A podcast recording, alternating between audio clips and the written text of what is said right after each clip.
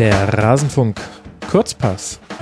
Wir wollen mal wieder auf die Frauen-Bundesliga schauen. Da hat die Rückrunde begonnen, die zweite Jahreshälfte. Und ich freue mich sehr, Jule von Lottes Abenden wieder hier bei mir begrüßen zu dürfen.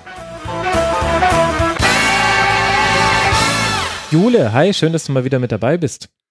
Ja, hallo Max, schön, dass du mich eingeladen hast. Da freuen wir uns beidseitig. Wir wollen mal wieder über die Frauen-Bundesliga sprechen. Da geht es jetzt ein bisschen in die heiße Phase.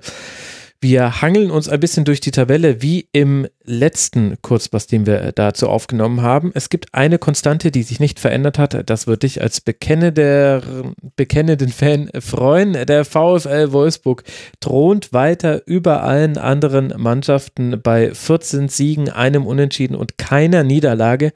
68:7 Toren. Hat sich da irgendwas verändert, seitdem wir das letzte Mal gesprochen haben? Also beim VfL Wolfsburg jetzt nicht. Die ziehen da oben ihre Kreise sozusagen. Es hat sich in den Plätzen 2 und 3 ein bisschen was geändert, aber die Wolfsburgerinnen sind da nach wie vor sehr konstant. Das Unentschieden war auch in München, also da konnten sie sich jetzt nicht durchsetzen. Die haben auch keine besonders gute Leistung hingelegt, fand ich da bei den Bayern. Aber ja, haben jetzt 6 Punkte Vorsprung auf die Zweitplatzierten aus München und wird relativ schwierig, behaupte ich jetzt mal, da noch beizukommen, weil dafür müssten sie ja mindestens zweimal verlieren und die Bayern müssten noch 30 Punkte oder 31 Punkte Tordifferenz aufholen, also müssten sie im Prinzip mindestens einmal verlieren und zweimal unentschieden spielen, damit die überhaupt noch eine Chance hätten, da dran zu kommen. Willst du mir sagen, dass wir der ungeschlagenen Mannschaft mit einer Tordifferenz von 68:7 jetzt schon zur Meisterschaft gratulieren können? Ah, das machen die ja ungern, ne? Ja. Aber wenn man sein Geld jetzt auf Wolfsburg nochmal setzt, dann kriegt man wahrscheinlich nichts dafür, aber man würde es auf jeden Fall jetzt nicht falsch anlegen.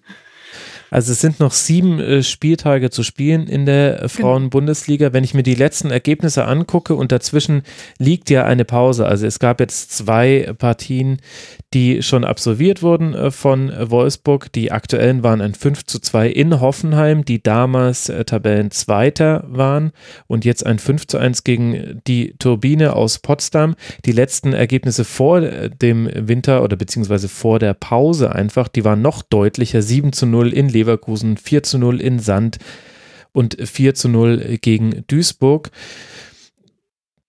Das hört sich so an, als ob es keine Chance eigentlich gäbe für irgendeinen Verein in dieser Liga gegen Wolfsburg. Ja, also keine Chance ist jetzt schwierig. Es gibt schon immer wieder in den letzten Jahren Mannschaften, die da mal ein Unentschieden oder einen Sieg geholt haben, aber es ist extrem schwierig. Die Wolfsburger Mannschaft ist sehr gut besetzt, also sowohl haben sie Spitzenspielerinnen, die Tore schießen können, als auch in der Breite, also wenn da mal ein paar Leute ausfallen, dann ist das nicht so ganz dramatisch, auch wenn Leute den Verein verlassen, was ja immer wieder vorkommt, Das ist dann auch so, dass es relativ gut kompensiert wird, hat man das Gefühl, und die Wolfsburger haben irgendwie noch eine relativ gute Kaderplanung, also die Leute, die sie nachholen, die wirken in der Regel auch gleich, also wenn sie nicht wirken, dann gehen sie natürlich irgendwann, aber also man hat das Gefühl, das stimmt so in Wolfsburg und die sind tatsächlich irgendwie immer noch motiviert, da oben mitzuspielen irgendwie. Und wie kann man das erklären? Wir haben, glaube ich, wenn ich mich richtig erinnere, das letzte Mal auch über Stefan Lerch, den Trainer des VfLs, ein bisschen gesprochen. Woran liegt es denn, dass Wolfsburg das schafft, auch die namhaften Abgänge, die man ja durchaus eben auch hatte in den letzten Jahren, immer so gut zu kompensieren? Ja, sie haben halt immer noch genug Spielerinnen, die das auffangen. Sie haben ja immer noch mit Harder und Pajor 2 Top-Stürmerinnen, die einfach irgendwie Tore schießen ohne Ende. Ja. Sie haben eine relativ stabile Abwehr. Sie können die einfach gut ersetzen, die Leute. Also jetzt nicht mit den ganz großen Top-Namen, die man jetzt aus dem Weltfußball kennt, aber doch mit kleineren Namen, auch mal Unbekannten, die eigentlich gar nicht so groß geplant waren. Manchmal, und aktuell klappt es immer ganz gut. Und irgendwie scheinen Stefan Lerch und sein Team das gut hinzubekommen. Die Arbeitsatmosphäre in Wolfsburg soll extrem professionell sein. Das wird sie wahrscheinlich woanders auch, aber da ist natürlich so, dass das alles Vollprofis sind. Die sind haben Top-Trainingsbedingungen und das erleichtert es natürlich aus meiner Sicht. Also Pernille Harder, 21 Tore hat sie gemacht in 14 Spielen, nur um mal kurz den dahingeworfenen Namen mit einer beeindruckenden Statistik zu füllen. Was glaubst du denn, spielen solche Spielerinnen dann, also werden die irgendwann auch zu groß für den VfL Wolfsburg? Verschiebt sich da was im internationalen Frauenfußball? Ja, so wird es wahrscheinlich sein. Also wahrscheinlich sind sie nicht so groß für den VfL Wolfsburg, sondern auch wahrscheinlich für die Liga irgendwann. Man muss da so ein bisschen aufpassen, hätte ich jetzt fast gesagt. Also die deutsche Liga ist noch immer noch eine der besten der Welt, ist jetzt meine persönliche Meinung und sagen auch viele andere. Aber andere holen doch extrem stark auf und vor allen Dingen andere haben es mittlerweile geschafft, auch mal so ein paar Leute mehr ins Stadion zu bringen. Dann zwar mit irgendwelchen Aktionen, vergünstigt Tickets oder ihr dürft mal ins Stadion von Liverpool. Aber es ist schon so, dass das natürlich für Leute ansprechend ist, wenn sie hören, okay, alle paar Spieltage spielt man vielleicht mal vor 15.000 statt 1.500 und das ist ja dann schon mal so ein bisschen Ansporn. Außerdem, ja, also in England wächst die Liga gerade sehr, sehr stark. Das ist natürlich noch nicht alles optimal. Also die tollen Trainingsbedingungen, die da zum Beispiel in Wolfsburg, München herrschen, die sind noch nicht überall so. Aber ja, da sind jetzt schon große Namen, sehr große Namen. Und da muss man mit Sicherheit rechnen, dass die großen Namen von Wolfsburg da jetzt auch hinwandern werden nach England oder nach Spanien. Gab es denn da auch Spiele, die dich jetzt besonders überrascht haben, jetzt noch über diese Saison mal gesprochen? Ja, so ein bisschen, also Ingrid Engen war ja mehr so als Perspektivspielerin verpflichtet worden, das ist eine norwegische Nationalspielerin. Ich behaupte mal, für die meisten werden die jetzt nicht so gut gekannt haben, aber auf jeden Fall hat die relativ gut eingeschlagen, muss man ganz klar sagen. Und ich finde zum Beispiel, sie kompensiert jetzt den Ausfall von Gunnar Söttir, das ist eine sehr bekannte isländische Spielerin. Relativ gut und macht sich da extrem gut da hinten, also in der Zentrale. Und ja, Joel Wedemeyer, das ist einer der wenigen, die wirklich so aus der Region kommt. Die kommt aus Braunschweig. Die spielt jetzt auf der rechten Seite und da auch relativ konstant durch und finde ich, macht auch mal einen relativ guten Job. Also das waren jetzt so zwei Leute, die überraschenderweise sich da in die Stammelf gespielt haben. Jetzt ist ja dann, nachdem die Liga, also wir sagen, sie ist eingetütet, das dürfen natürlich die Verantwortlichen vor Ort natürlich noch nicht sagen, aber es geht jetzt dann weiter in der Champions League, unter anderem im Viertelfinale gegen Glasgow City im DFB-Pokal. Da wartet jetzt mit Gütersloh auch keine Übermannschaft, ohne denen zu nahe treten zu wollen, aber in Deutschland ist einfach dem VfL niemand gewachsen. Was glaubst du denn, wie weit kann das gehen für Wolfsburg, wenn wir jetzt mal über die Champions League sprechen? Also ich gehe sehr fest davon aus, dass man gegen Glasgow gewinnen wird. Das würde doch extrem überraschen, zumal Wolfsburg auch die Champions League immer sehr ernst nimmt. Werden sie das erste Tor des Turniers für kassieren oder des Wettbewerbs? Sie haben immer noch keinen Gegentreffer in der Champions League. Also ich kann es mir nicht so richtig vorstellen, aber es wäre möglich. Also. Aber wahrscheinlicher ist dann, dass sie dann halt im Halbfinale da vielleicht doch mal was kassieren würden, weil da warten dann etwas größere Brocken. Und wenn alles gut geht, dann könnte man in Lyon dann mit dem Finale, also würde man ins Finale kommen gegen Lyon und ja, das geht ja selten richtig gut aus. Ja, aber gut, vielleicht hat man ja auch mal Glück, ne? So einen Sahnetag. Man weiß es immer nicht. Aber das ist das Ziel mit Sicherheit von Wolfsburg, da alle drei Titel zu holen. Lyon übrigens der Gegner des FC Bayern in der Champions League. Das heißt, da gibt es ein Aufeinandertreffen mit einem anderen deutschen Verein, über die wir dann eigentlich an der Stelle auch sprechen könnten, wenn du magst. Die Bayern sind wieder auf Tabellenplatz 2. Ich sage wieder, obwohl sich, glaube ich, für die Hörerinnen und Hörer, damals war Hoffenheim, glaube ich, auch schon Zweiter, als wir den letzten Kurzpass aufgenommen haben. Mit einem Sieg jetzt gegen den SC Sand am Sonntag hat sich der FC Bayern wieder nach vorne geschoben, hat damit 3 Punkte Vorsprung auf den Tabellenplatz 3 und der zweite Tabellenplatz berechtigt ja zum internationalen Teilnehmen im nächsten Jahr. Hat sich bei den Bayern etwas verändert zum letzten Mal, wo wir gesprochen haben? Ellie Wiley hat den Club verlassen, die spielt ja leider nicht so oft und hat dann konsequenterweise gesagt, dann geht sie halt nach Amerika, nach Orlando, glaube ich. Insgesamt muss ich sagen, also die Bayern haben ja einen neuen Trainer und da hat man sich, glaube ich, ein bisschen mehr versprochen. Der alte Trainer Wörle hatte ja irgendwie, da hatte man so ein bisschen das Gefühl, da stagniert die Mannschaft und Jens Scheuer war relativ erfolgreich in Freiburg und kennt ja auch viele Spielerinnen da, die jetzt mittlerweile in München sind. Ja. Und ich glaube, ich gedacht oder gehofft, dass Jens Scheuer die Mannschaft nochmal auf so ein neues Niveau bringt, die Spielerinnen besser macht, wo sie besser werden können. Und das ist ihm aktuell noch nicht geglückt. Also auch in den letzten Spielen muss man sagen, die Bayern spielen ja jetzt ja gegen Lyon in der Champions League. Das ist die schwerste Mannschaft, die man sich so vorstellen kann, finde ich. Also als Wolfsburg-Fan gerade. Und wenn man gesehen hat, wie sie zum Beispiel gegen Leverkusen und jetzt auch gegen Sand gespielt haben, dann haben sie natürlich irgendwie so ein paar Türchen gemacht, aber es ist auch so, dass die doch relativ viele Fehler hinten gemacht haben. Und da ist dann nicht so viel passiert gegen Leverkusen und gegen Essen, weil die halt noch die Tore machen konnten. Aber also es fällt einem schwer, dann darüber nachzudenken, wie das dann gegen den ultimativen Spitzenreiter Lyon sein wird. Die werden das alles bestrafen und nicht so viele Tore zulassen. Deswegen, also so richtig stabil hinten wirkt das noch nicht. Und vorne könnte man auch so ein bisschen kreativer sein. Die Bayern haben jetzt Lea Schüller verpflichtet, natürlich erst zur nächsten Saison. Das ist eine der Torgranaten in Essen. Ich habe neulich sogar gelesen, dass sie mehr Tore gemacht hat bisher als der ganze Münchner Angriff bisher zusammen. Also wie als Einzelperson jetzt. Das haben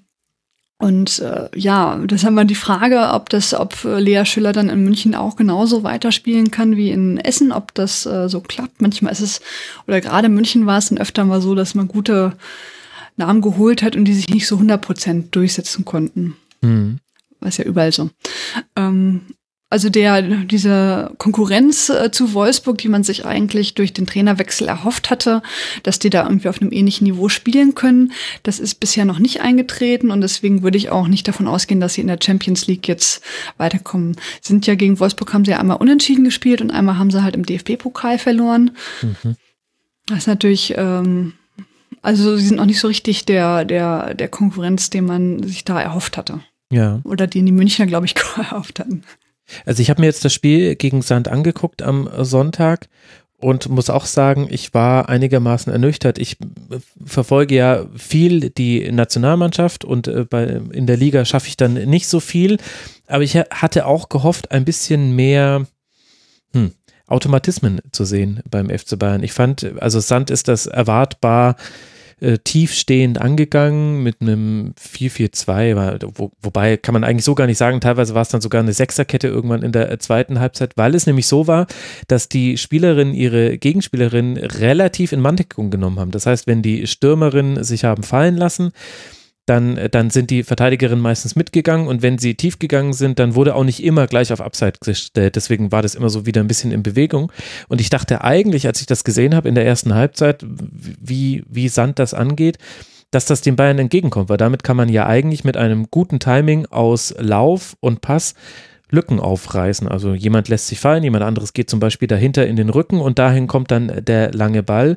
Das wäre zumindest in der Theorie einfach möglich gewesen. Und das hat aber Bayern kein einziges Mal probiert und im Grunde fehlte eigentlich jede Struktur im Spielaufbau. Die eine Ausnahme war Melanie Leupolz. Wenn die den Ball hatte, dann hatte das ein bisschen mehr, also da hat man deutlich gemerkt, dass jetzt jemand, der auch ein bisschen eine Vision hat auf dem Platz, in Ballbesitz ist. Das hat mich ehrlich gesagt ganz schön überrascht, wie viel Stückwerk das ist bei den Bayern. Hast du das Gefühl, dass so als Unbeteiligte sozusagen, dass die bei der Nationalmannschaft das besser läuft irgendwie? Nein. Rückblickend? Ja, okay. Nee, also das ist schon ein bisschen stellvertretend, das stimmt schon, da hast du recht. Genau. Hast du schon mal ein Wolfsburg-Spiel in letzter Zeit gesehen? Ja, wobei von Wolfsburg habe ich jetzt leider kein ganzes Spiel gesehen, sondern immer mal wieder nur Highlights und jetzt zum Beispiel ja auch gegen die Turbine und da hatte ich zum Beispiel wenigstens das Gefühl, Wolfsburg ist höher angelaufen und hat dann aus den Fehlern, die Turbine da auch gemacht hat, dann relativ zielstrebig, fand ich, Chancen herausgespielt. Das war zum Beispiel ein klarer Unterschied zu den Bayern, wobei die mussten jetzt auch nicht hoch anlaufen, weil Sand hatte, wenn man ehrlich ist, keinen wirklichen Ballbesitz. Das war, also in dem Fall fand ich es jetzt auch so, dass Sand irgendwie extrem passiv gespielt hat. Also die sind ja wie gar nicht nach vorne gegangen, obwohl sie eigentlich finde ich, eine gute Mannschaft sind. Aber ich finde die Automatismen, wie du schon sagtest, das passt nicht so richtig. Jens Scheuer hat auch am der ersten Hälfte der Saison relativ rotiert. Also er hat ja auch im Tor öfter rotiert. Er hatte zwei sehr gute Torhüterinnen, die haben mal irgendwie, hatten mal die eine, die mal die andere eingesetzt. Er hat jetzt auch nicht so richtig verstanden, warum. Und ich glaube, und auch eine Abwehr hat halt, wie gesagt, viel rotiert. Er hat mit Simone Lauder eine nicht gelernte Abwehrspielerin als Innenverteidigerin, die halt den Aufbau machen soll. Es klappt jetzt auch nicht immer so 100%, hat man das Gefühl. Also man hat da durch diese ganzen Wechsel und dadurch also noch nicht das Gefühl, dass sie richtig eingespielt sind. Da hast du, also empfinde ich auch so, also sowohl in der Verteidigung nicht, weil da haben sie ja manchmal solche gröberen Patzer, wo man nicht weiß genau, was die da machen, als halt auch nach vorne, weil nach vorne könnte eigentlich viel mehr gehen, aber man hat das Gefühl, das ist dann meistens auch nur so ein, ja, das Glück, dass sie halt bessere Spielerinnen haben, aber nicht das Glück, dass sie irgendwie eine super Taktik haben und da irgendwie, und das wirkt vielleicht bei den Wolfsburgerinnen doch mehr im Fluss irgendwie. Ja, ne? Kriegen das, glaube ich, mehr hin, einfach auch, finde ich, bei der TSG irgendwie im ersten, also zumindest bei den ersten Spielen war es so, dass man das Gefühl hatte, oder im ersten Halbjahr war es so, dass man das Gefühl hat, es waren so im Fluss und die wussten, wo spiele ich hin, und dann hat man da auch hingespielt und hat man Tore gemacht. Und das fehlt manchmal bei mir so ein bisschen in München, dass man da so ein richtiges Konstrukt hat, was mache ich jetzt? Ja, den Eindruck hatte ich wirklich auch, und dann kommst du zwar irgendwie auch zu deinen Chancen, aber das ist ja klar, wenn du 1500 Mal in den Strafraum flankst, dann wird auch mal ein Ball irgendwie bei dir landen und den kannst du dann aufs Tor schießen. Die Bewertung des Spiels geht aber zwischen mir und Jens Scheuer sehr auseinander, zumindest die er offiziell nach außen verlautbaren hat lassen. Er hat gesagt, man wäre gut und häufig an die Grundlinie gekommen und hätte dann nur den letzten Pass nicht angebracht, und an der Grundlinie habe ich die Bayern dreimal gesehen, maximal in diesem Spiel, also vielleicht meinte er eine andere Linie als die ich als Grundlinie bezeichnen würde. Das fand ich schon interessant, und ich glaube halt auch, ohne jetzt gleich wieder eine ganz große philosophische Diskussion aufzumachen, aber dadurch, dass die Bundesliga im sportlichen Wettbewerb nicht so wahnsinnig spannend ist, dadurch, dass Wolfsburg einfach so dominant ist die letzten Jahre, und in den letzten Jahren war ja Bayern auch sehr gut, also es gab dann eigentlich eher die Lücke zwischen Wolfsburg und Bayern und dem Rest der Liga, dann ist es halt tatsächlich auch, finde ich, schwierig, wenn du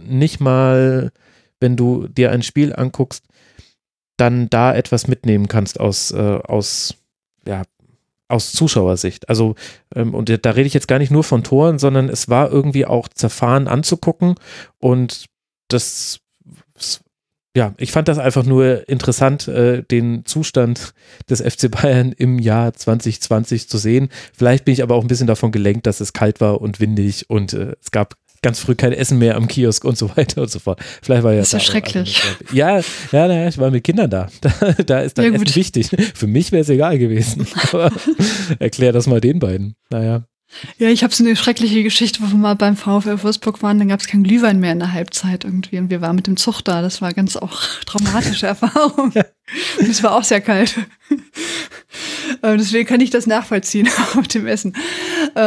Nee, also gut, ich bin jetzt ein bisschen befangen, muss ich sagen, aber ich muss sagen, ich gucke den Bayern eigentlich so gut wie nie gerne zu, das war auch schon vorher nicht so, unter Wörle fand ich das oft schlimm und ich finde das jetzt unter Jens Scheuer auch nicht viel besser, das ist halt in der Tat oft nicht schön anzugucken, und man profitiert halt hauptsächlich von der größeren Stelle, also dem größeren Einzelpotenzial. Man muss einfach sagen, die Bayern haben eigentlich auch einen extrem gut besetzten Kader, also mit Gwynn, zum Beispiel Leupolz, das sind alles namhafte Nationalspielerinnen, die auch in der ersten Elf oft spielen. Und da ist es irgendwie, also klar gewinnen die trotzdem meistens, aber jetzt auch nicht schön. Ja, das stimmt. Ich meine, ein bisschen kam das schon immer über die individuelle Klasse. Ich finde, da ist Sarah Däbritz ein super Beispiel bei den Bayern. Du hast immer gemerkt, also Däbritz und Leupolz, die waren häufig genug in der Vergangenheit die Unterschiedsspielerinnen, die dann auch mal was über eine Einzelaktion oder über ein angezogenes Dribbling gelöst haben. So ähnliche Spielertypen hast du jetzt auch wieder in der Mannschaft. Also Gwynn fand ich auch jetzt mal ganz interessant, die jetzt mal nicht am Fernsehen zu beobachten. Das ist wirklich nochmal ein Unterschied im Echten als eben quasi in der Nationalmannschaft.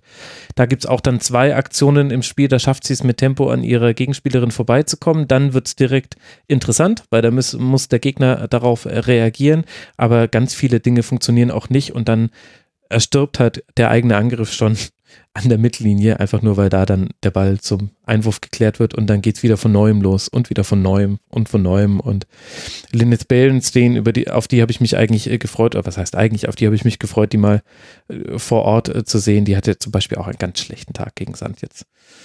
Aber gut. Ja, das stimmt. Aber wenn sie einen guten Tag hat, dann ist das echt doof für die Gegner. Ja, genau, das stimmt. Aber ja. Was ich interessant fand, war, dass dann auch Scheuer darauf nicht reagiert hat. Also er hat jetzt auch nicht wirklich große Impulse gegeben durch Wechsel. Es hat ganz viel von dem bestätigt, was wir ja auch schon im letzten Kurzpass diskutiert hatten. Da hat ja gerade Sven, hat uns ja da seine Fanseele offengelegt. Den haben wir auch getroffen am Sonntag. Grüße nochmal an der Stelle. Aber das war jetzt schon etwas ernüchternd zu sehen, dass sich da bei Bayern nichts, also nicht so arg viel getan hat. Jetzt mit Fallgröße dieses einen Spiels, das muss ich dazu sagen. Ich habe jetzt nicht alle bisherigen Spiele gesehen, sondern halt nur dieses eine. Gegen Lyon, das könnte schmerzhaft werden. Am 1. April um 20 Uhr, das ist ein Mittwochabend, ist das Heimspiel gegen Lyon hier in München. Mal sehen, wie das dann wird. Genau. Übrigens werden alle Spiele von Sport 1 übertragen, kann man jetzt ja mal hier, also alle Spiele gut. Von Wolfsburg und Bayern. Ja. Wer das gerne gucken möchte, also gehe davon aus, dass das für die Mannschaft nicht so schön endet, also einmal für Glasgow nicht und für München nicht.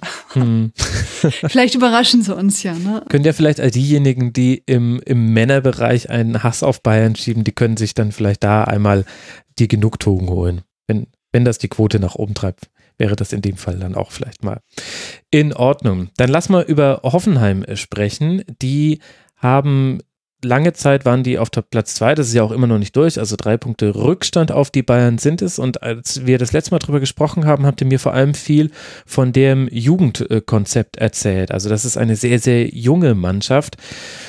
Hat sich da jetzt noch was verändert? Gab es noch Spielerinnen, die neu in den Fokus gerückt sind? Was ist zu denen zu sagen? Nee, im Prinzip hat sich da aus meiner Sicht das nicht so viel verändert. Ein paar Spielerinnen haben den Vertrag verlängert. Ich fand, sie sind jetzt nicht so ganz gut aus der Rückrunde gestartet. Ja gut, sie haben zweimal verloren, das ja. Oder aus der Winterpause gestartet. Steile These, Jule, da lehnt sie sich aus dem Fenster. Ja.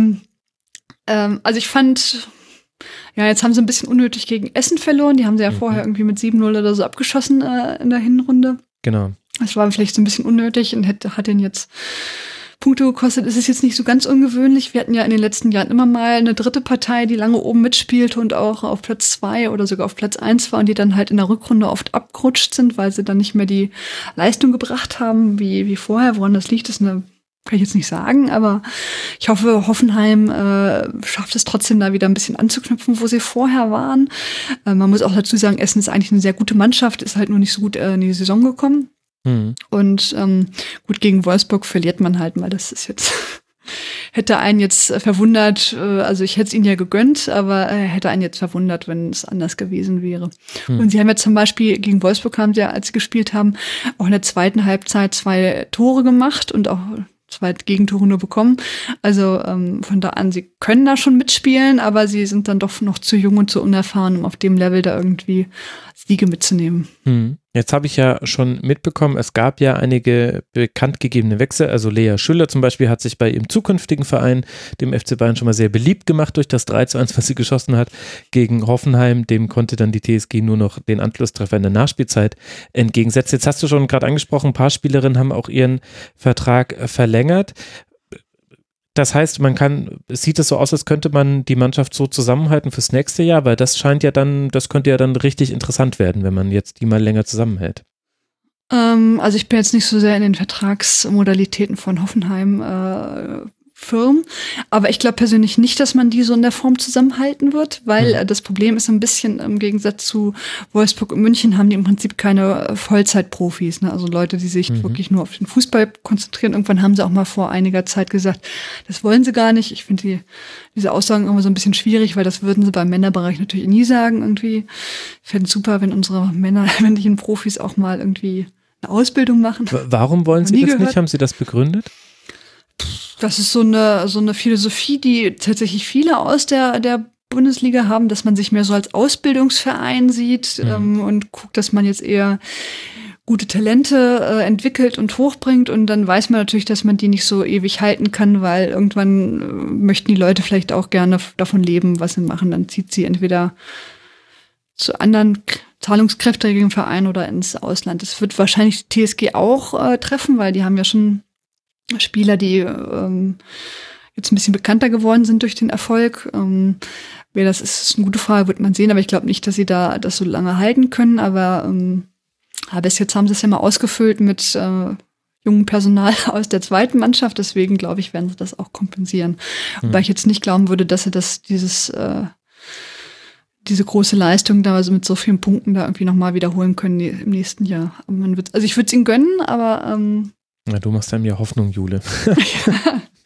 Ja, also es ist schon eine große Überraschung, dass sie es so geschafft haben und das ist schwierig, das nochmal zu wiederholen. Aber es gibt ja derzeit nur 2 Profivereine in der Frauenbundesliga. Da wäre ja eigentlich wäre ja auch noch Platz für einen dritten. Also für alle die Vereine, die sagen, unsere Philosophie ist es, Spielerinnen auszubilden, die wir dann weiterverkaufen wollen, für die wir quasi das Sprungbrett sind, bräuchte es ja auch aufzunehmende Vereine. Also Platz wäre es ja noch, das können ja nicht alle bei Bayern und Wolfsburg spielen, salopp gesagt. Die können ja alle ins Ausland gehen. Ja gut, da müsste ja jemand in Hoffenheim sagen, wir nehmen Geld in die Hand. Also ich glaube, auch andere Vereine haben es so, dass zumindest Teile des Kaders irgendwie davon leben können oder teilweise davon leben können. Aber in Hoffenheim ist das wohl nicht das Konzept, das man gerne möchte, dass die Mannschaft da jetzt nur aus Vollprofis besteht. Vielleicht sagt man irgendwann, das doch möchten wir gerne. Also wenn die Liga richtig konkurrenzfähig sein möchte in den nächsten Jahren, Jahrzehnten, dann wird man natürlich dahin müssen, dass man die Mannschaften so aufstellt, dass sie Vollprofis haben, weil man sieht natürlich schon den Unterschied von der Athletik und so weiter, von Wolfsburg und halt Mannschaften, die jetzt so Halbtagsbeschäftigte haben, wo die Leute nebenbei noch arbeiten oder studieren müssen. Ja, ich finde es auch in der Ballfertigkeit so ein bisschen. Also ich will damit nicht sagen, dass bei den schlechteren Mannschaften in der Liga, dass die jetzt technisch schlecht wären. Das will ich nicht sagen. Die würden mich immer noch alle auf dem Bierdeckel austribbeln. Aber ich finde, dass Wolfsburg und Bayern, und bei Bayern liegt es ja gerade eher an anderen Dingen, dass man es seltener sieht, aber die haben halt eine andere Selbstverständlichkeit, wenn die sich zum Beispiel halt mal aus so einer engen Situation mit 3, 4 direkten Pässen rauskombinieren. Und das kommt halt einfach nur. Das hat dann mit Talent dann gar nicht immer was zu tun, sondern erstmal damit, dass die einen halt in professionelleren Umgebungen trainieren und Dinge auch vielleicht häufiger trainieren können und anders als der Rest der Liga. Und ich finde es irgendwie schon schade, wenn im Jahr 2020 das noch der Unterschiedmacher ist zwischen den Vereinen. Es gibt auch viele Mannschaften, wo das Konzept zum Beispiel ist, dass die nicht gleichzeitig immer Training haben oder zumindest eins der Training nicht gleichzeitig, weil, was weiß ich, morgens kommen dann die Studenten und nachmittags kommen dann die Berufstätigen oder andersrum. Also da gibt es dann schon so eine die gehen da schon sehr stark drauf an, was die Leute nebenbei so machen müssen, und das glaube ich nicht, dass das in Wolfsburg so der Fall ist, dass die sagen können, irgendwie schön, dass du nebenbei noch arbeitest. Ja, das ist leider so, und ich glaube, das kann nur irgendwann so sein, dass man das anders, aber da müssen natürlich anderes Geld einsetzen und die Leute halt so bezahlen, dass sie zumindest davon leben können. Ja, also bei Hoffenheim ist da meine Toleranz gegenüber des Nicht-Einsatzes von Geld geringer als bei anderen Vereinen. Das muss ich dann an der Stelle dann doch so sagen. Ja. Gut, vielleicht geht im DFB-Pokal noch was, da spielt man jetzt gern gegen Leverkusen in der nächsten Runde. Die sind ja aktuell der viertletzte in der Liga, das heißt, da sollte Hoffenheim weiterkommen, wenn alles normal verläuft. Vielleicht kann man über die Schiene noch ein bisschen Aufmerksamkeit bekommen. Es geht jetzt dann weiter gegen Freiburg, da kann Hoffenheim versuchen, die Niederlagenserie aus 2 Niederlagen jetzt zum Rückrundenstart. Ich nenne es jetzt einfach immer Rückrunde, auch wenn es quasi nicht exakt die Rückrunde ist, sondern einfach nur die Spielzeit nach der Winterpause. Vielleicht kann man das dann ausgleichen. Hinter Hoffenheim, da haben wir jetzt schon kurz immer mal wieder indirekt drüber gesprochen, liegt mit Essen auch eine interessante Mannschaft. Wir haben schon über Lea Schüller auch schon ganz kurz gesprochen, die ragt ein bisschen heraus, unter anderem wurde jetzt schon verpflichtet zur nächsten Saison. Was ist denn zu Essen sonst noch so zu sagen? Da haben wir, wenn ich mich richtig erinnere, ja auch vor einigen Wochen sind wir immer wieder auf Essen zurückgekommen, egal über welchen Verein wir gesprochen haben. Ja, Essen ist auch ein Verein mit hochtalentierten Spielerinnen. Unter anderem ist da Lena Oberdorf, genau, spielt genau da. Lena Oberdorf ist bekannt, weil sie ein sehr hoch veranlagtes Talent ist, was auch in der Nationalmannschaft spielt und noch sehr jung ist. Wir gehen auch mal davon aus, dass Lena Oberdorf nicht Ewigkeiten in Essen spielen wird, aber aktuell macht sie, glaube ich, noch ihr Abi, oder also Deswegen spielt sie da noch so ein bisschen. Ich fand jetzt, Essen hat sich tatsächlich relativ gut gemacht. Die sind ja nicht so richtig gut in die Saison gekommen, aber mittlerweile läuft es eigentlich ganz gut. Dass sie sich jetzt so gegen Hoffenheim durchsetzen konnten, ist jetzt ja auch positiv, muss man ganz klar sagen. Mhm. Die hatten ja ein großes Problem mit den Torhüterinnen. Genau. Das ist mittlerweile wieder so ein bisschen besser geworden. Da ist jetzt diesmal die erste Nummer 1, stand jetzt wieder am Tor. Stina Johannes durfte wieder spielen. Und ich glaube, die brauchen noch so ein bisschen Rhythmus, um da wieder reinzufinden. Aber zumindest scheint es da jetzt wieder besser zu werden, dass mindestens 2 der regulären Torhüterinnen wieder unterwegs sind. Mhm. Die alle wahnsinnig jung sind. 20 Jahre, 19 Jahre und 21 Jahre waren die 4 Torhüterinnen, die eingesetzt wurden in diesem Jahr bisher. Genau, ja, außer Jill Strüngmann sozusagen sind ja alle irgendwie um den 2000er-Dreh irgendwie, mehr oder weniger. Die hatten sich halt alle nebenher oder nacheinander irgendwie verletzt, ja, und das war natürlich dann nicht so glücklich gelaufen. Insgesamt, finde ich, haben die halt auch, es gibt auch ein paar Spiele, also nicht nur Oberdorf ist wirklich gut, sondern auch Anjomi macht einen sehr guten Job. Mhm. Tuhut Knag ist ja auch eine Nationalspielerin, die ist schon ein bisschen älter, aber die ist auch mal für ein Tor gut. Ja, Jacqueline Klasen, das sind alles so auch eine erfahrene Spielerin. Kann man den ganzen Tag drüber reden. Hegering. Überhaupt eine relativ, genau, Hegering. Also überhaupt eine relativ eingespielte Abwehr, beziehungsweise also eingespielt in dem Sinne, dass da nicht so viel rotiert wird in der letzten Reihe. Und das merkt man ja auch bei Essen in Einzelergebnissen, auch wenn es eben, das haben wir ja auch schon das letzte Mal thematisiert, es ist eine Achterbahnfahrt diese Saison für Essen. Man weiß nie so ganz, woran man ist. Da verliert man 0-7 in Hoffenheim und dann gewinnt man aber auch 7-1 2 Wochen später und dann verliert man wieder und spielt auf einmal überraschend unentschieden. Und ja, so geht das irgendwie durch die Saison für Essen in diesem Jahr. Ja, ich meine, sie hätten auch schon alle Heimspiele diese Saison gewonnen. Also da habe ich noch die Hoffnung, dass sie eventuell gegen München oder gegen Wolfsburg nochmal was reißen könnten. Dude. Das müssen wir mal gucken. Aber also Essen ist sehr hoch veranlagt. Ich muss sagen, ich bin jetzt kein großer Fan von Markus Hürkner, aber ich finde, er macht das wieder ganz gut. Ist ja auch ein neuer alter Trainer, der da ist. Ich finde, den kann man auch gut gucken. Also die haben, weil die halt auch so einen extrem guten Sturm haben einfach. Mhm. Absolut. 15 Tore hat Lea Schüller in diesem Jahr schon gemacht, in eben 15 Spielen. Hinter Essen warten 2 Traditionsvereine der Frauenbundesliga, und zwar Potsdam und Frankfurt, die ja in diesem Jahr noch als FFC agieren werden und dann im nächsten Jahr als Eintracht Frankfurt. Wie ist die Situation bei den beiden Vereinen? Potsdam hat es immer noch nicht geschafft, mal unentschieden zu spielen in 15 Spielen. 8 Siege, 7 Niederlagen. Ja, dafür haben sie beim letzten Mal aber öfter, also eher gewonnen als verloren, außer jetzt natürlich gegen Wolfsburg. Mhm. Und gegen Wolfsburg hatten sie dann auch so ein bisschen selbstgemachtes Pech, dass sie eine Spielerin hatten, die nach einem Foul gemeckert hat und dann war sie sofort runter vom Platz. Das habe ich jetzt in der Form auch noch nicht gesehen. Ich glaube, sie auch nicht. Da müssen sich jetzt alle an die neue Kartenauslegung gewöhnen. Also das gilt offenkundig auch für die Frauenliga. Auf jeden Fall hat sie einen Fall gemacht, dann hat sie wohl einen Spruch oder einen Satz gesagt und dann war sie sofort runter. Und das hat natürlich der Turbine nicht so gut getan gegen den VfL Wolfsburg.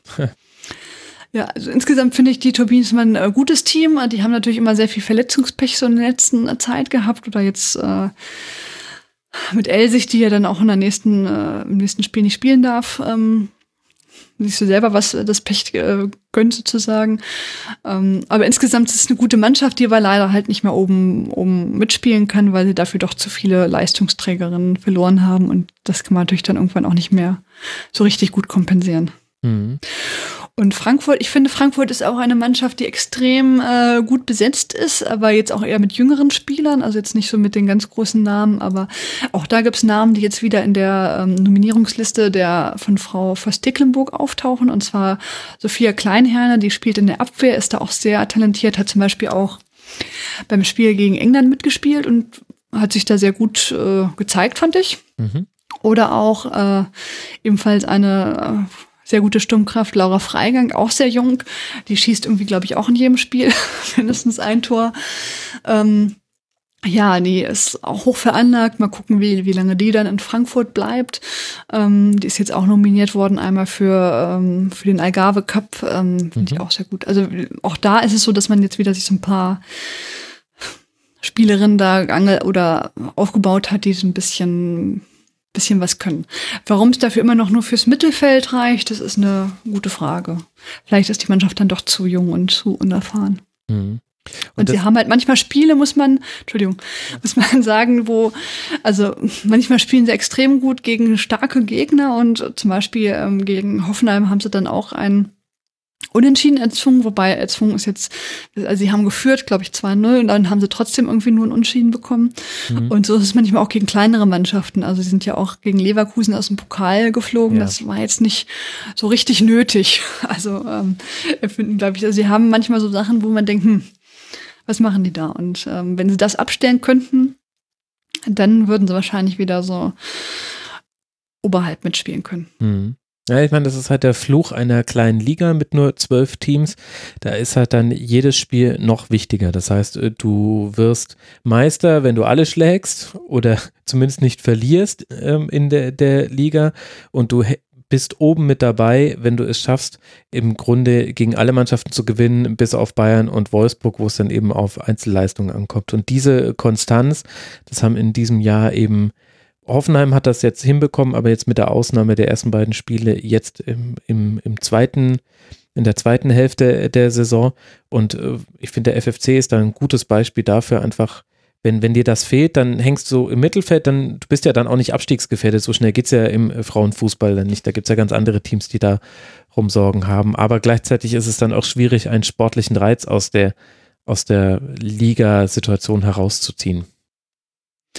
Das ist richtig, wobei die am Anfang der Saison ja meistens noch eine längere Zeit oben mitspielen können, und dann bricht es halt irgendwie ab. Also ich meine, auch Hoffenheim hat ja immer noch gute Chancen, Zweiter zu werden, weil die Bayern müssen ja im Gegensatz zu Hoffenheim auch nochmal nach Wolfsburg. Also wenn die da nicht gewinnen könnten, dann wäre Hoffenheim vielleicht, und sie müssen ja auch gegen Hoffenheim spielen. Also das Spiel gegen Hoffenheim wird da wahrscheinlich richtungsweisend sein, wer auf Platz 2 bleiben wird. Du, nachdem ich die Bayern jetzt gesehen habe am Sonntag, sage ich, da ist alles möglich nach unten hin. Das tut mir sehr leid, aber das Hinspiel haben sie ja verloren gegen Hoffenheim durch ein Eigentor. Also ein richtig dummes Eigentor. Also selten so was Dummes gesehen. Es war so ein völlig unnötiger Rückpass irgendwie also es war ein normaler Rückpass, und der ist dann so über den Schuh hüpft ins Tor. Ja, jetzt gegen Sand war das, der Gegentreffer war auch ein Eigentor. Das war das einzige Mal gefühlt, dass der SC mit dem Ball am Fuß in der Hälfte des FC Bayern war, und da haben sie ihn sich schön selbst reingelegt. Aber gut, so ist es. Wenigstens hat da der SC noch aufs Tor geschossen selbst. Also das war da vorher auch noch nicht mal der Fall. Ja, das ist allerdings wahr. Okay, wenn wir jetzt uns die restlichen Vereine angucken, Freiburg, Sand, Leverkusen, Duisburg, Köln und die weit abgeschlagenen Jenaerinnen, über wen würdest du denn gerne noch ein paar Worte verlieren, Jule? Ja, 2 Worte zu Freiburg. Da hat man sich, glaube ich, mehr versprochen. Also sie haben ja auch den Trainer wechseln müssen. Da ist ja jetzt Daniel Kraus, der vorhin in Essen sehr gute Arbeit geleistet hat. Und da muss man sagen, da haben sich, glaube ich, viele, ich auch, mehr von versprochen, weil eigentlich kennt er sich mit jungen Talenten gut aus und weiß, die irgendwie gut einzusetzen, und das scheint noch nicht so zu klappen. Also Freiburg jetzt auch neulich gegen Duisburg nur ein Unentschieden, das ist jetzt auch nichts, wo man mit angeben kann. Ja, vielleicht wird es nächstes Jahr ein bisschen besser, muss man gucken, aber also für mich eigentlich die Enttäuschung mit dieser Saison. Haben aus den letzten 7 Spielen nur einen Sieg geholt in der Liga. Das ist, ja. Da liegen natürlich dann auch die Spiele gegen Wolfsburg und Bayern mit drin, aber dennoch zeigt es ganz gut, wie Freiburg auch hat abreißen lassen nach oben hin. Ja, also gegen Bayern und Wolfsburg kann man ja irgendwie auch mal verlieren, aber gegen Duisburg sollte man eigentlich nicht unentschieden spielen. Die haben bisher erst 8 Punkte. Die sind mit diesem Punkt jetzt dann aus der Abstiegszone heraus gesprungen. Genau, und dann nochmal ein Wort zu den, also im Prinzip ist der Abstiegskampf ist meistens so, dass einer relativ schnell feststeht, wer absteigt. Das wird diesmal vermutlich Jena sein, wenn es nicht so ein kleines Wunder gibt. Und dann ist da meistens noch 2, 3 Mannschaften, die über einen längeren Zeitraum darum kämpfen, nicht abzusteigen. Das ist diesmal relativ klar, dass das Leverkusen, Duisburg und Köln sind. Köln hat jetzt zweimal nicht spielen können und Duisburg und Jena jeweils einmal nicht, also jeweils gegen Köln logischerweise. Mhm. Deswegen ist es ein bisschen unklar, wie es da wirklich aussieht und ist ein bisschen verzerrt dadurch, dass die halt ein Spiel mehr haben. Mhm. Aber ich denke, das wird nochmal spannend werden, wer da absteigt oder auch nicht. Also die wehren sich da schon, die möchten nicht absteigen. Und man hat schon das Gefühl, sie nehmen das ernst, aber einer muss ja runter. Ja. Also gerade Köln, denen wurde halt das Spiel gegen Jena abgesagt, also gegen die eine Mannschaft, die erst zweimal unentschieden gespielt hat und ansonsten noch kein einziges Mal gewinnen konnte, und da wäre halt dann der potenzielle Dreier besonders wichtig, um es mal so zu sagen. Ist jetzt schon ein bisschen schade, dass das so verzerrt ist, die Situation unten drin durch die Spielabsagen. Genau, und sie spielen noch einmal gegen Duisburg, das ist ja im Dezember sogar irgendwie abgesagt worden, genau. Und dann einmal wegen dem Tief Sabine, nochmal verschoben worden. Und da ist ja auch, das ist ja ein direkter Konkurrenzkampf, also wahrscheinlich wird es eine der beiden treffen. Leverkusen ist auf gar keinen Fall raus, und Sand eigentlich auch nicht so richtig, wobei ich mir nicht vorstellen kann, dass die da absteigen, aber die müssen halt auch aufpassen. Wenn jetzt Leverkusen zweimal gewinnen sollte, sind die ja sofort an Leverkusen dran. Mhm. Quatsch, wenn Köln zweimal gewinnen sollte, sind sie ja sofort an Leverkusen mit dran. Ja, also aktuell ist die Tabellenkonstellation Köln 7 Punkte, 2 Spiele weniger, Duisburg 8 Punkte, 1 Spiel weniger und dann eben Leverkusen und Sand mit 13 und 16 Punkten, die bei eben 15 Spielen aktuell stehen. Für alle diejenigen da draußen, die sich das gefragt haben. Ja, Sand, die haben es jetzt im Spiel gegen Bayern schon gut geschafft, relativ kompakt zu stehen. Da hatten wir auch schon mal drüber gesprochen, dass das eine der Stärken von Sand wäre. Da gab es, glaube ich, auch in der Hinrunde auch schon das eine oder andere Spiel, wo sie die Gegnerinnen wirklich ja bei sehr wenigen Offensivaktionen gehalten haben. Nach vorne geht halt sehr wenig mit 15 Toren insgesamt jetzt aus 15 Spielen. Ja, das ist richtig. Das ist... Also richtig zufrieden bin ich mit der Leistung aus Sand auch nicht irgendwie. Die waren doch schon mal deutlich besser. Mhm. Wir haben jetzt ja auch den Trainer mitten in der Saison gewechselt. Wird sich gucken, ob das jetzt oder nicht wechseln müssen sozusagen. Der Alte ist nach Köln gegangen. Das und mal gucken. Okay. Mhm. Genau. Ach man, fürchterlich, dass einem sowas dann sogar noch durchrutscht. Da gibt es einen Trainerwechsel innerhalb der Liga und man bekommt es nicht mit. Welchen Eindruck hinterlässt denn dann die Situation, die Saison bisher als Ganzes bei dir? Bist du zufrieden mit der Art und Weise, wie die Bundesliga in diesem Jahr verläuft und sich entwickelt? Ja, also ich würde es mir natürlich immer spannender wünschen. Ich hätte jetzt auch nichts dagegen gehabt, wenn Wolfsburg gegen Hoffenheim verloren hätte, um da so ein bisschen, erstens damit die Bayern nicht auf Platz 2 kommen und zweitens, weil es dann noch so ein bisschen spannender geworden wäre, weil es, wie gesagt, schwierig da sich vorzustellen, dass diese 6 Punkte und die Tordifferenz von 31 Punkten da irgendwie, dass sich da noch was groß ändert. Ja. Also es wäre schöner gewesen, wenn es noch ein bisschen spannender auch bis zum Ende hin geworden wäre, aber ansonsten, ich habe das ja schon letzten Mal gesagt, insgesamt ist es dann doch schon so, dass viele Spiele trotzdem sehr spannend sind, dass man da nicht weiß, wie es ausgeht. Ich tippe ja viel bei Kicktipp und da kriege ich mal ganz wenig Punkte, weil ich dann auf den falschen gesetzt habe. Und also gerade so im Mittelfeld, und auch die unteren Teams und so weiter sind da immer für Überraschung gut und da weiß man eigentlich, also wenn man so, was weiß ich, Frankfurt, Potsdam hat, das kann mal so ausgehen. Mhm. Und dann ist es da schon spannend, aber wie gesagt, das ganz oben ist natürlich immer schwierig. Ja, das stimmt, aber diese Mittelfeldduelle, war nicht auch Potsdam gegen Frankfurt ein 4:3 in diesem Winter? Ich glaube, das war doch relativ kurz vor der Winterpause. Also da gibt es dann oft auch so spektakulär enge Spiele und Freiburg hatte auch schon so 2, 3 Spiele, oft zu ihren Ungunsten, wenn man ehrlich ist, wo einfach viele Tore auf beiden Seiten gefallen sind und das macht es ja dann auch sehr interessant. Ja, genau, die hatten auch 5:4, müsste ich mal überlegen, gegen Potsdam oder so. Ja, genau. Stimmt, ja. Also die... Genau, die haben öfter mal Spiele, die relativ knapp ausgehen. Also das ist gerade im Mittelfeld oft der Fall, dass das jetzt nicht immer so sehr einheitlich jetzt wie in Wolfsburg, wenn die 7-0 gewinnen. Also da weiß man natürlich, wenn die Wolfsburgerinnen, auch wenn die gegen Hoffenheim da irgendwie nach 20 Minuten schon 2-0 führen, Dann ist natürlich der Drops gelutscht meistens, ne, wenn jetzt nicht auch ein schneller Anschlusstreffer kommt. Und so ist es dann auch ganz oft mit, aber das ist meistens dann bei diesen Mittelfeld-Duellen nicht ganz so. Manchmal kommen die tatsächlich irgendwie nochmal wieder nach einem 2-0, weil sie ungefähr gleichwertig sind oder also das ist von Anfang an dann meistens ein bisschen spannender. Mhm. Ist auch relativ oft so, dass solche Spiele dann übertragen werden tatsächlich. Genau, lohnt sich also dann auch mal reinzugucken. Weiter ist da Eurosport unter anderem der Sender der Wahl. Da wird weiter jeweils das Freitagsspiel wird dort gezeigt. Dann haben wir in der Nationalmannschaft jetzt dann den Algarve Cup, das Viertelfinale gegen Schweden, und wenn ich mir so angucke, wie die Nationalmannschaft so gespielt hat in der EM-Qualifikation, dann sage ich, endlich ein Test halbwegs auf Augenhöhe. Also die EM-Qualifikation, die kann man irgendwie nicht so wirklich ernst nehmen, finde ich. Zumindest mir fällt es schwer bei Ergebnissen von 10:0, 8:0, 8:0, 5:0. Also noch kein einziger Gegentreffer. Dann gab es dieses Freundschaftsspiel am Tag, an dem auch Bayern gegen Dortmund gespielt hat, war aus hiesiger Sicht eine unglückliche Ansetzung, fand ich. Hat man im ausverkauften Wembley-Stadion 2:1 gewonnen. Täuscht vielleicht aber das Ergebnis so ein bisschen über den Spielverlauf hinweg.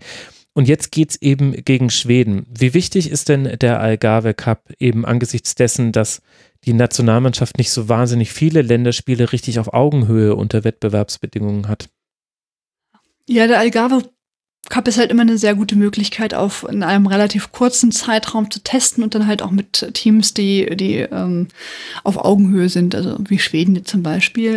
Ich finde das eigentlich immer ein guter Cup im Gegensatz, es gibt ja auch den Ski Beliefs Cup, der ist findet in Amerika statt, und das letzte Mal, als man da war, ist man da erstens ziemlich abgesoffen und zweitens war es auch so, da muss man zur Ostküste und dann wieder zur Westküste, dann wieder zur Ostküste. Also das ist auch sehr belastend. Das ist natürlich beim Algarve Cup, das findet wie gesagt eine Algarve-Stadt, nicht so. Ich finde das immer ganz interessant, weil das, wie gesagt, also wichtig würde ich das jetzt nicht zwangsweise nennen. Dafür ist es halt ein Testspiel. Turnier, aber es ist schon so, dass die Mannschaften da schon bemüht sind, sich gut zu präsentieren, und ist eigentlich immer ganz nett. Mhm. Und da geht's jetzt aber dann. Also hat da der Modus gewechselt? Früher war es doch so, dass da eine Reihe von Teams angetreten sind und dann quasi in einem kleinen Turnier das ausgespielt wurde. Und jetzt gibt es aber, ja, wenn ich es richtig verstanden habe, jetzt erstmal nur gegen Schweden im Viertelfinale. Ja, und dann geht's gegen die nächste Mannschaft. Okay, also das ist weiter, das ist quasi weiter direkt im Zusammenhang. Genau, aber es geht dann immer so ein bisschen weiter in den nächsten Modus sozusagen. Also auch die Mannschaft, die verliert, die spielt dann gegen eine andere Mannschaft und so weiter. Das ist jetzt kein echtes Playoff-Spiel, wo dann gar keiner mehr, wo man dann nach Hause fahren kann, sondern man spielt dann schon weiter irgendwie einfach. Genau, das ist ja auch wichtig für die Mannschaften, den 10. Platz, die anreisen, dass sie wissen, sie haben auf jeden Fall eine feste Anzahl von Spielen, die sie spielen werden. Im Bestfall geht's halt dann bis zum Finale. Genau, also genau kenne ich den Modus jetzt auch nicht, aber ich finde das jetzt, wie gesagt, dadurch, dass das ein bisschen offener ist, auch gar nicht so schlecht. Mhm. Okay, findet jetzt dann Anfang März statt. Da gab es jetzt eben die Nominierung gerade für. Ja, Jule, ich danke dir. Das war doch mal wieder ein netter Blick auf den Frauenfußball. Auch wenn ich immer so, wenn ich ehrlich bin, gehe ich immer ganz leicht deprimiert aus diesen Kurzpässen hinaus, weil es einfach schade ist, dass sich da nicht so wirklich was tut und man auch das Gefühl hat, man kann dabei zuschauen, wie ein kompletter Verband etwas verschläft, weil sich eben in anderen Ländern etwas tut, und weil wenn ich mir alleine nur angucke, über welche Torschnipsel, Highlight-Videos und so weiter mir in die Timeline gespült werden, da ist nie die Bundesliga mit dabei. Da gibt es ganz, ganz tolle Szenen, auch mit vorausverkauften Hütten, mit tollen Toren, professionell kommentiert, aber es kommt halt ehrlich gesagt nie aus Deutschland. Das ist schon ein bisschen enttäuschend, finde ich persönlich. Das ist wahr. Ja, da pennt man so ein bisschen. Also ich glaube, wie gesagt, sportlich ist man da noch relativ hoch. Das wird sich wahrscheinlich irgendwann auch ändern, aber von der Vermarktung her, das sind die Engländerinnen insbesondere, aber auch die Spanier sind da einem mittlerweile schon deutlich voraus. Und ja, auch von Australien sehe ich ziemlich viel, muss ich sagen. Ich meine, das hat jetzt auch mit Social Media und so weiter zu tun. Und mit der Ellen, glaube ich, weil die einfach auch sehr viel da entsprechend teilt. Aber gut, wir hatten das Thema ja auch schon im letzten Kurzpass, und dass sich da jetzt nicht innerhalb von 2 Monaten alles ändern würde, auch irgendwie klar, aber halt auch ein bisschen schade, muss man sagen. Ja, auch gerade Australien, England und auch Amerika ist ja so, dass man zumindest auch alle Spiele sehen kann. Das ist ja auch hier nicht mehr so, also immer noch nicht so, dass ich muss kann halt nur das gucken, was mir angeboten wird. Das ist auch unverständlich, warum nicht einfach alles übertragen wird, zumal man ja alles aufnimmt. Also tja. Kann man einfach eine zweite Kamera hinstellen und dann einfach streamen, hätte ich jetzt was gesagt. Es wird mal wieder angeblich am Geld scheitern, auch wenn eigentlich der Grund dann eher der Wille ist. Aber gut, wann gibt es die nächste Folge von Lottes Abenden? Wann können wir dich mit Sven zusammenhören? Ja, wahrscheinlich Mitte, Ende der Woche. Okay, lotteserbenen.de. Dann reden wir wahrscheinlich über das Gleiche. Aber anders. Nein, nicht so, mit jemandem, der mehr Ahnung hat als Gesprächspartner. Das ist, ja, dann ist der Sven wieder traurig, weil die Bayern auch immer noch nicht so performen, wie man es gerne hätte. Ja, jetzt machst du aber richtig Werbung für den Podcast. Also wenn ihr sehen wollt, wie ein Bayern-Fan richtig leidet, wenn ihr hören wollt, liebe Hörerinnen und Hörer, dann geht auf lotteserbenen.de und hört einfach in die letzten Folgen rein und freut euch auf die neue, die erscheinen wird. Ja. Ja, also der Sven ist da nicht besonders positiv meistens, aber ja, wie gesagt, ich finde das ja sehr gut. Ich habe ihn am Sonntag getroffen. Es ist schon wieder alles ganz schlimm und so wirklich widersprechen konnte ich ihm aber ehrlich gesagt auch nicht nach diesem Kick da. Ja, und das, obwohl sie gewonnen haben, das ist halt auch traurig, ne? Man gewinnt. Und ja, und obwohl sie haben so tolle Spielerinnen, das ist wirklich das, was ärgerlich ist. Aber gut, wir drehen uns im Kreis, Jule. Jule, man kann dir folgen als @bioschokolade auf Twitter. Man kann dich hören auf lotteserbenen.de und Lottes Erbenen sollte man generell mal abonnieren im Podcatcher. Ich danke dir sehr herzlich, dass du dir Zeit genommen hast. Und ich bin auch bei Früh, wenn ich das kurz noch. Natürlich, ja, danke, sehr gut. Stimmt. Ich war sogar bei der letzten Folge dabei. Ja, sehr gut. Ich habe nichts gesagt, aber... Na doch, du hast ein paar sehr interessante Dinge gesagt. Das war die sehr empfehlenswerte Folge zu sexualisierter Gewalt im Fußball. Die fand ich sehr gut. Hat mir sehr gut gefallen. Gut, dass du das noch gesagt hast. Ich fand es ja auch gut, muss ich sagen. Also tatsächlich. Ja, ich muss ein bisschen mehr. Ja, das ist tatsächlich ein wichtiges Thema. Ne? Das ist jetzt nicht... Ja, finde ich gut, dass man da mal drüber spricht. Genau, und vor allem auch die Art und Weise hat mir sehr gut gefallen, weil also ihr geht das ja sowieso immer sehr systematisch an. Das ist... liegt einfach mir persönlich sehr nahe, das mag ich einfach, dass man quasi immer erst den Begriff klärt und dann, okay, und worum geht es jetzt hier und was gibt es da zu sagen und dann kommt man so langsam in eine Diskussion rein. Das ist einfach ein Stil, der mir auch taugt und dann ist es aber eins dieser typischen Themen, bei dem man weiß, dass es wichtig ist und dass da auch noch viele Probleme im Arge liegen. Man macht sich aber als Mann, zumindest ich, dann doch irgendwie keine Vorstellung, weil man selber in so einer anderen Filterblase lebt und auch selber hoffentlich zumindest anders ist. Und dann kann man sich mal gar nicht vorstellen, wie allumfassend und allgegenwärtig Probleme wie eben Sexismus immer noch sind, einfach weil man es selbst nicht erlebt. Und da sind solche Folgen eben extrem wichtig, auch wenn es ehrlich gesagt wehtut, sowas zu hören, weil man sich sehr oft schämt für seine Geschlechtsgenossen und weil man auch manchmal ein bisschen verzweifelt ist, weil man sich fragt, wie soll man das denn irgendwie in den Griff bekommen?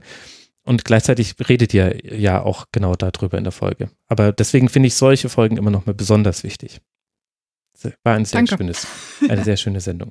Also, ja. früff.de kann man auch noch besuchen. Dann seid ihr jetzt versorgt, liebe Hörerinnen und Hörer. Jule, danke dir für deine Zeit. Ja, vielen Dank für die Einladung. Sehr gerne und euch danke für eure Aufmerksamkeit. Liebe Hörerinnen und Hörer, das war Kurzpass Nummer 147, wenn ich mich nicht verzählt habe. Ihr werdet das schon wissen, ich weiß es noch nicht. Und dann hören wir uns wieder, wenn ihr mögt, in der Rasenfunk-Schlusskonferenz nach dem nächsten Bundesligaspieltag der Männer oder im nächsten Kurzpass, der sollte dann in der nächsten Woche erscheinen. Genaues weiß man da aber noch nicht. Ich wünsche euch eine gute Zeit, liebe Hörerinnen und Hörer. Macht's gut. Ciao.